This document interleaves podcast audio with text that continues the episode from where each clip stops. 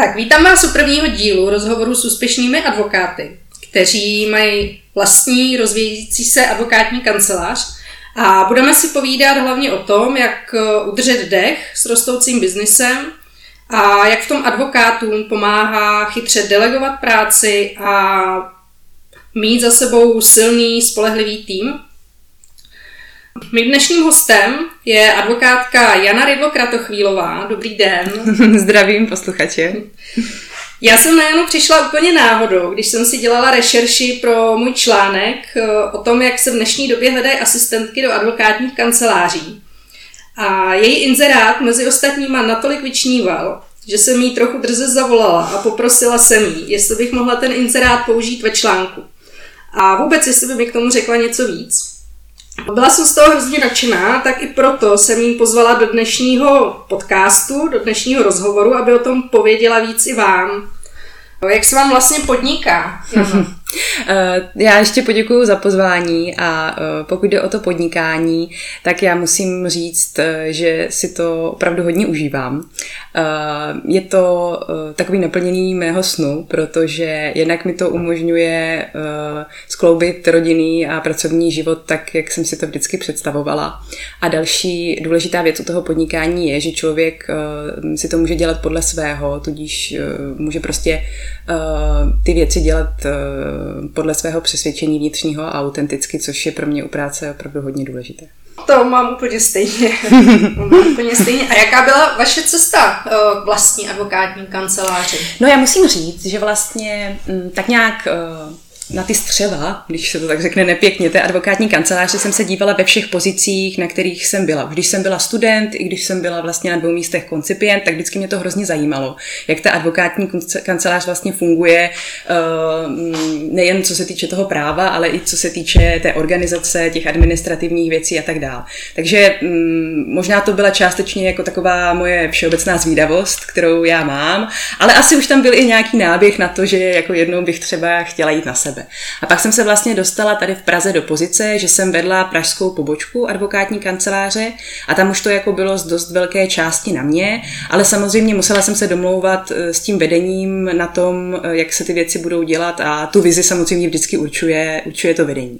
A protože jsem zjistila, že já tu vizi mám trošinku jinou, tak to byl ten důvod, proč jsem vlastně se rozhodla, rozhodla jít na sebe, protože jsem chtěla pracovat s lidmi trošku, trošku jiným způsobem, Eh, než třeba je úplně běžné v těch zaběhnutých advokátních kancelářích. Takže jste si to vyzkoušela trochu na nečisto? Trošku jsem si to vyzkoušela na nečisto, to bylo hrozně super, protože jsem samozřejmě měla ty zkušenosti a nešla jsem jako úplně, úplně do neznáma, aspoň co se týče vedení těch lidí. Co se samozřejmě týče těch dalších, uh, dalších věcí, co se týká vedení té advokátní kanceláře, ať už je to, já nevím, zpráva IT, marketing a tady tyhle ty věci, tak tam je to pořád jako hodně o tom učení se, ale aspoň ty lidi už jsem trošku věděla, jak, jak s tím, což byla jako do, do toho začátku opravdu velká pomoc. Bylo by to pro vás jiný, kdybyste šla sama na sebe třeba hned po škole Určitě, určitě. Tak jednak u nás to hnedka po škole nejde. U nás vlastně je potřeba mít ty tři roky praxe, takže to vždycky každý si musí uh, jako odbít. Uh, ale, ale určitě, mě to dalo hrozně moc v tom právu. Já vlastně, když jsem šla uh, dělat uh, svou kancelář, tak já už jsem v tom právu byla jako velmi komfortní. Jako ne, ne, nemyslela jsem si, že by bylo něco, co by mě mělo nějak diametrálně zaskočit. Není to o tom, že bych si myslela, že jako vím všechno na světě. Ale ten postup té práce už je stejný. Už prostě člověk si dohledá tu judika judikaturu, dohledá si ty zdroje, pak, eh, pak se nějak prostě rozhodne pro některý ten právní názor. Takže tam už pro mě jako nebyly moc nějaké výzvy a nebyl moc nějaký posun, čili to byl taky jeden z důvodů, proč jsem chtěla jít na sebe, protože já se ráda učím, takže mi to umožnilo eh, jednak pomáhat eh, kolegům, aby oni se učili to právo a zároveň já se učím všechny ty věci kolem toho podnikání, takže si myslím, že je to taková bezvadná symbioza. a vy teďka máte teda vlastní advokátní kancelář a s čím se na vás můžou klienti obrátit?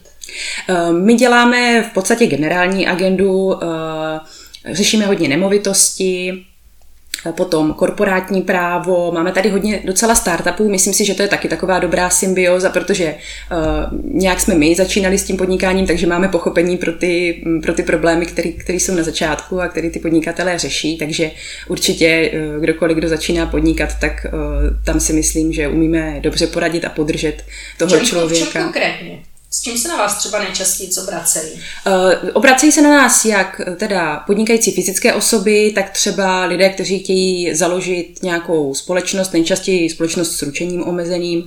To znamená, že my pomáháme uh, založit ten subjekt jako takový, máme spolupracujícího notáře, kterého můžeme doporučit, takže už člověk nejde jen tak jako kdyby na blind.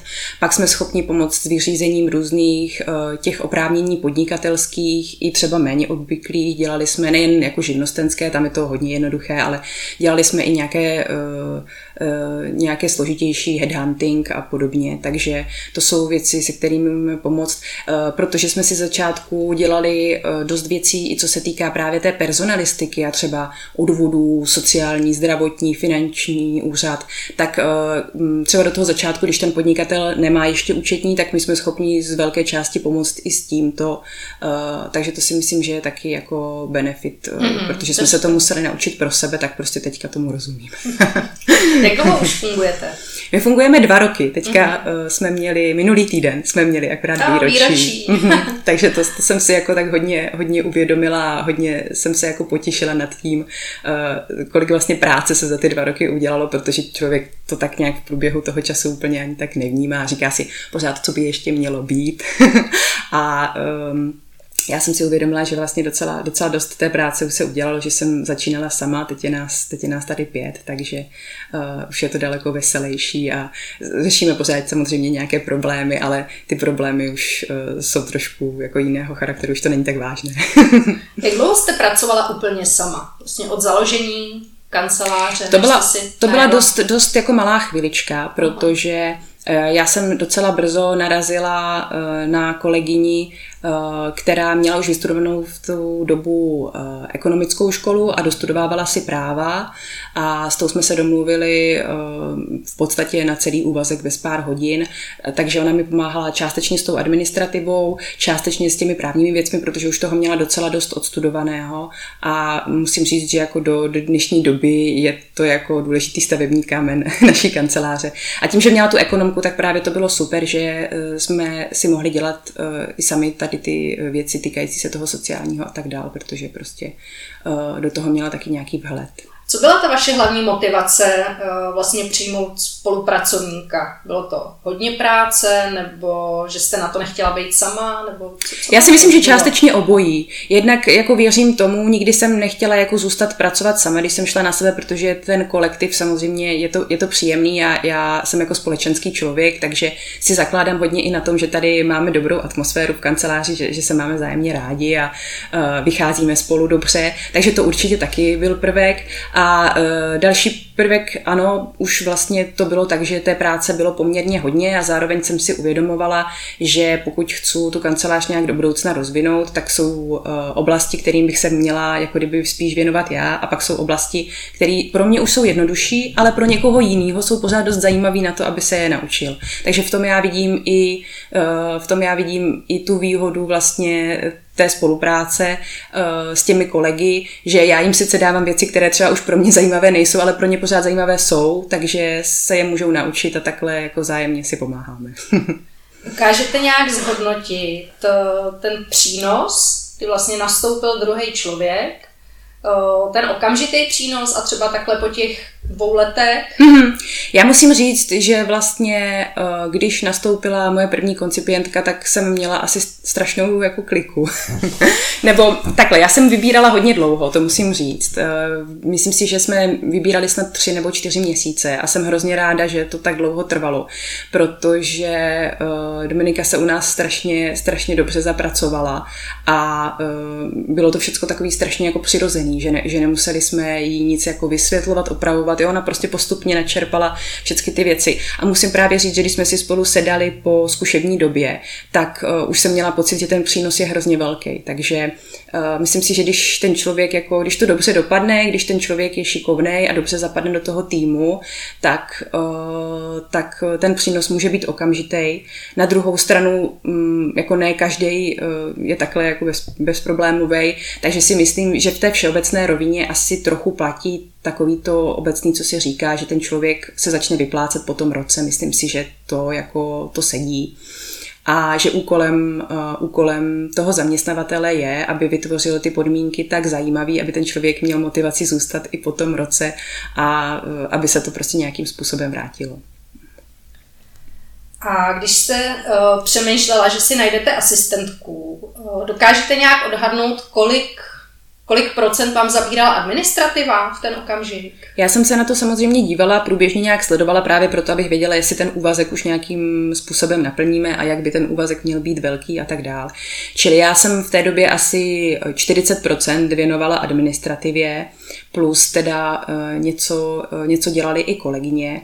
A musím říct, že vlastně nejzajímavější na tom, když jsme vytvořili a obsadili tu pozici té asistentky, bylo to, že se nám začalo strašně krystalizovat, co vlastně všecko dalšího je jako kdyby administrativa a co se dá vydelegovat, uh, vydelegovat na toho člověka. Uvedu příklad, když přišel klient, tak vždycky někdo ho dostal na starosti, celkově tu kauzu a dělal všechny ty činnosti, včetně toho, že třeba si zakládal ten spis, zadával údaje toho klienta do nějakých našich informačních systémů a databází. A teď nám úplně z toho vyplynulo, že tohle je třeba věc, která je úplně zbytečná, aby dělal právník a že to může dělat, eh, že to může dělat ta administrativní pomoc. Takže eh, v tomhle to pro nás bylo strašně, strašně objevné a strašně super, protože eh, nám to pomohlo dívat se na to zase trošku jinýma očima a vyselektovat ty činnosti, které by měl dělat ten backup a tím vlastně nám zbývá víc času zase na tu právní práci a myslím si, že tak, takhle je to dobře, protože každý by měl dělat eh, to, co mu jde a mm. to, k čemu má předpoklady. Jo, určitě, určitě, to je super.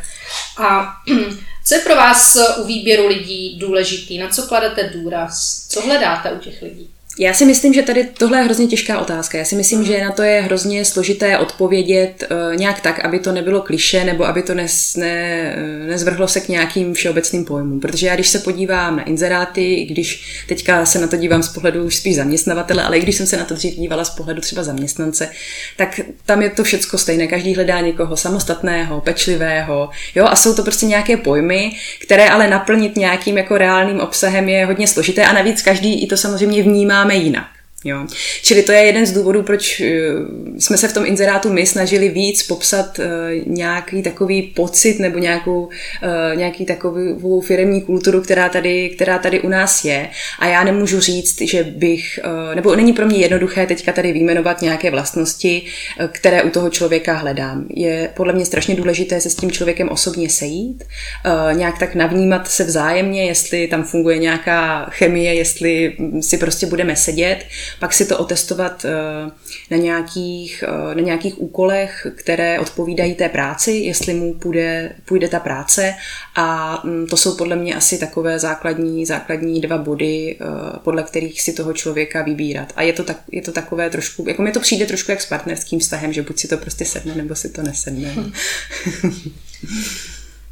Vy jste zmiňovala, že dáváte kandidátům nebo uchazečům o práci nějaké úkoly. Eh, máte nějaký vlastní vlastně postup nebo proces, který, který sledujete, když vybíráte nového člověka do týmu? Mm-hmm. Ano, máme, máme ty úkoly připravené a samozřejmě tak, eh, jak se to vyvíjí a jak se potkáváme s těmi uchazeči, tak i postupně je nějak eh, upravujeme a vylepšujeme. Tohle je věc, kterou musím říct, jako ne, že bych to měla ze své hlavy, ale sama, když jsem byla účastníkem pohovoru, tak jsem dostávala různé typy zadání, takže potom, když vlastně jsem začala vybírat já lidi, tak jsem si vzala to, které já jsem považovala za nejlepší a už jsem to i nějakým způsobem, říkám, upravila, doplnila, ale myslím si, že by to vždycky co nejvíc mělo odpovídat té práci, kterou ten člověk pak bude vykonávat, protože pak se nejlépe ukáže, jestli se na to hodí nebo nehodí. Co je pro vás, jestli se to dá teda nějak říct, takový hlavní ukazatel toho, že u vás ten člověk bude dobře fungovat? Máte nějaký radar nebo nějakou kontrolku? Um, tady si myslím, jako já hodně dám na to, jestli ten člověk mi sedí osobnostně. Protože uh, si myslím, že plno věcí v té rovině pracovní se dá doučit, uh, vysvětlit. Říkám, my máme naplno uh, věcí i vytvořené jako pracovní postupy a manuály, které mají pomoct tomu člověku se zapracovat. Takže uh, přijde mi jednodušší vzít někoho, kdo sedí do týmu a eh, kdo třeba bude potřebovat trošku víc něco doučit v té pracovní rovině, než eh, vzít někoho, kdo tu práci odvádí skvěle, ale nerozumíme si a mm, pak, pak by to nefungovalo. Takže pro mě vlastně to, jestli ten člověk zapadne do toho týmu osobnostně a jestli má spíš jako Eh, ty soft skills, takové, jak já si představuju, je důležitější než, eh, než ten výkon samotný na začátku a eh, jako jsme ochotní investovat do toho ten čas a toho člověka zaškolit v té práci jako takové. Mm-hmm. Jakou firmní kulturu chcete mít? Ve své kanceláři, ve své firmě? Já musím říct, že asi, kdybych to měla říct úplně jednoduše, tak tady prostě chceme mít pohodu. Chceme mít tady dobrou atmosféru, chceme se do práce těšit nejen na sebe, ale i na tu práci jako takovou. A uh, tomu jako podřizuju hodně a snažím se to takhle organizovat, aby, aby to vycházelo a když se bavím, když se bavím uh, s kolegy o tom, jak to mají, tak musím zaklepat, že se to zatím daří, že uh, opravdu říkají, že se těší do práce na sebe i, i většinou na tu práci. Není to samozřejmě stoprocentní, nemůžeme všichni dělat jenom to, co nás baví, ale když je to většina, tak jsem spokojená. Jak se to odráží potom eh, do té reální práce pro klienty? tady já, si myslím, já si myslím, že hrozně, protože já to beru tak, že můj úkol jako šéfa je postarat se o ty lidi, aby byli spokojení a pak ty lidi se postarají o, ti, o ty klienty, aby byli spokojení. Takže uh, tomuhle jako opravdu věřím. Je to samozřejmě o tom, jako vybrat si ty lidi tak, že jsou si ochotní to vzít za své a brát, eh, brát to tak, že Eh, ty klienty opečovávají, což je eh, taková specialita, jako si myslím, kterou, kterou my u nás v kanceláři máme, eh, že se snažíme ty služby zajišťovat opravdu hodně komplexně, že prostě chceme, aby ten klient jako samozřejmě dělal poučená rozhodnutí, ale aby maximum věcí jsme pro něho byli schopni udělat my. A když já očekávám od těch lidí, že takhle jako naplno se budou věnovat těm klientům, tak je můj úkol zajistit to, aby právě tady měli tu pohodu, aby měli pracovní mm, podmínky, pracovní prostředky takové, aby se jim dobře pracovalo. Vy jste zmiňovala, že uh, používáte různý manuály a postupy. Mm-hmm. Um, v čem vám to pomáhá? Jednak nám to pomáhá tu práci standardizovat, to určitě, protože já třeba, co jsem viděla jako mm, docela nedostatek v těch eh, kancelářích, ve kterých jsem působila dřív, tak bylo to, že hodně špatně fungovala zastupitelnost. A já jsem vždycky věděla, když budu mít svou kancelář, že budu chtít, a zase to souvisí s nějakou tou všeobecnou pohodou, že budu chtít, aby když ty lidi odjedou na dovolenou, tak aby si mohli skutečně odpočinout, aby nemuseli z dovolené řešit uh, nějaké svoje záležitosti, maily a tak dál. Čili tím, že takhle máme ty činnosti standardizované, tak pak je daleko jednodušší jednak uh, předat to někomu jinému, třeba když jedu na dovolenou, ale i vzájemně si to třeba předávat tu agendu, když, když je potřeba z, nějak, z nějakého jiného důvodu. Uh, máme tady kolegy, kteří studují pořád, takže když potřebují volno, eh, nějaké studijní na zkoušky a tak dál, tak eh, i z toho důvodu to tímhle způsobem vedeme. Takže to je, to je jedna věc.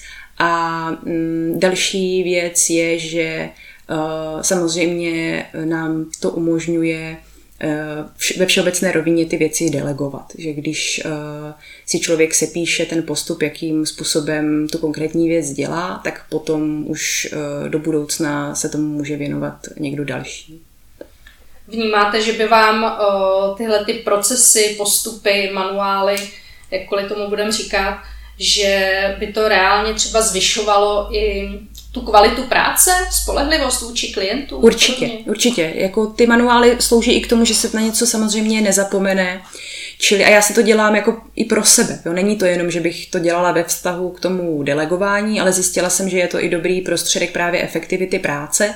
Uh, takže já uh, třeba mám napsat, že fakturace děláme měsíčně, vždycky um, pozadu, pokud někdo nemá paušál, takže já vždycky mám prostě sepsáno uh, každý ten měsíc, uh, jak probíhá ten proces, kdy já zkontroluju uh, ty timesheety, které si vedeme pro ty klienty, jestli všechno tam sedí, a na základě toho vystavují ty jednotlivé faktury, takže uh, určitě nám to pomáhá i v tom, že se něco nevypustí.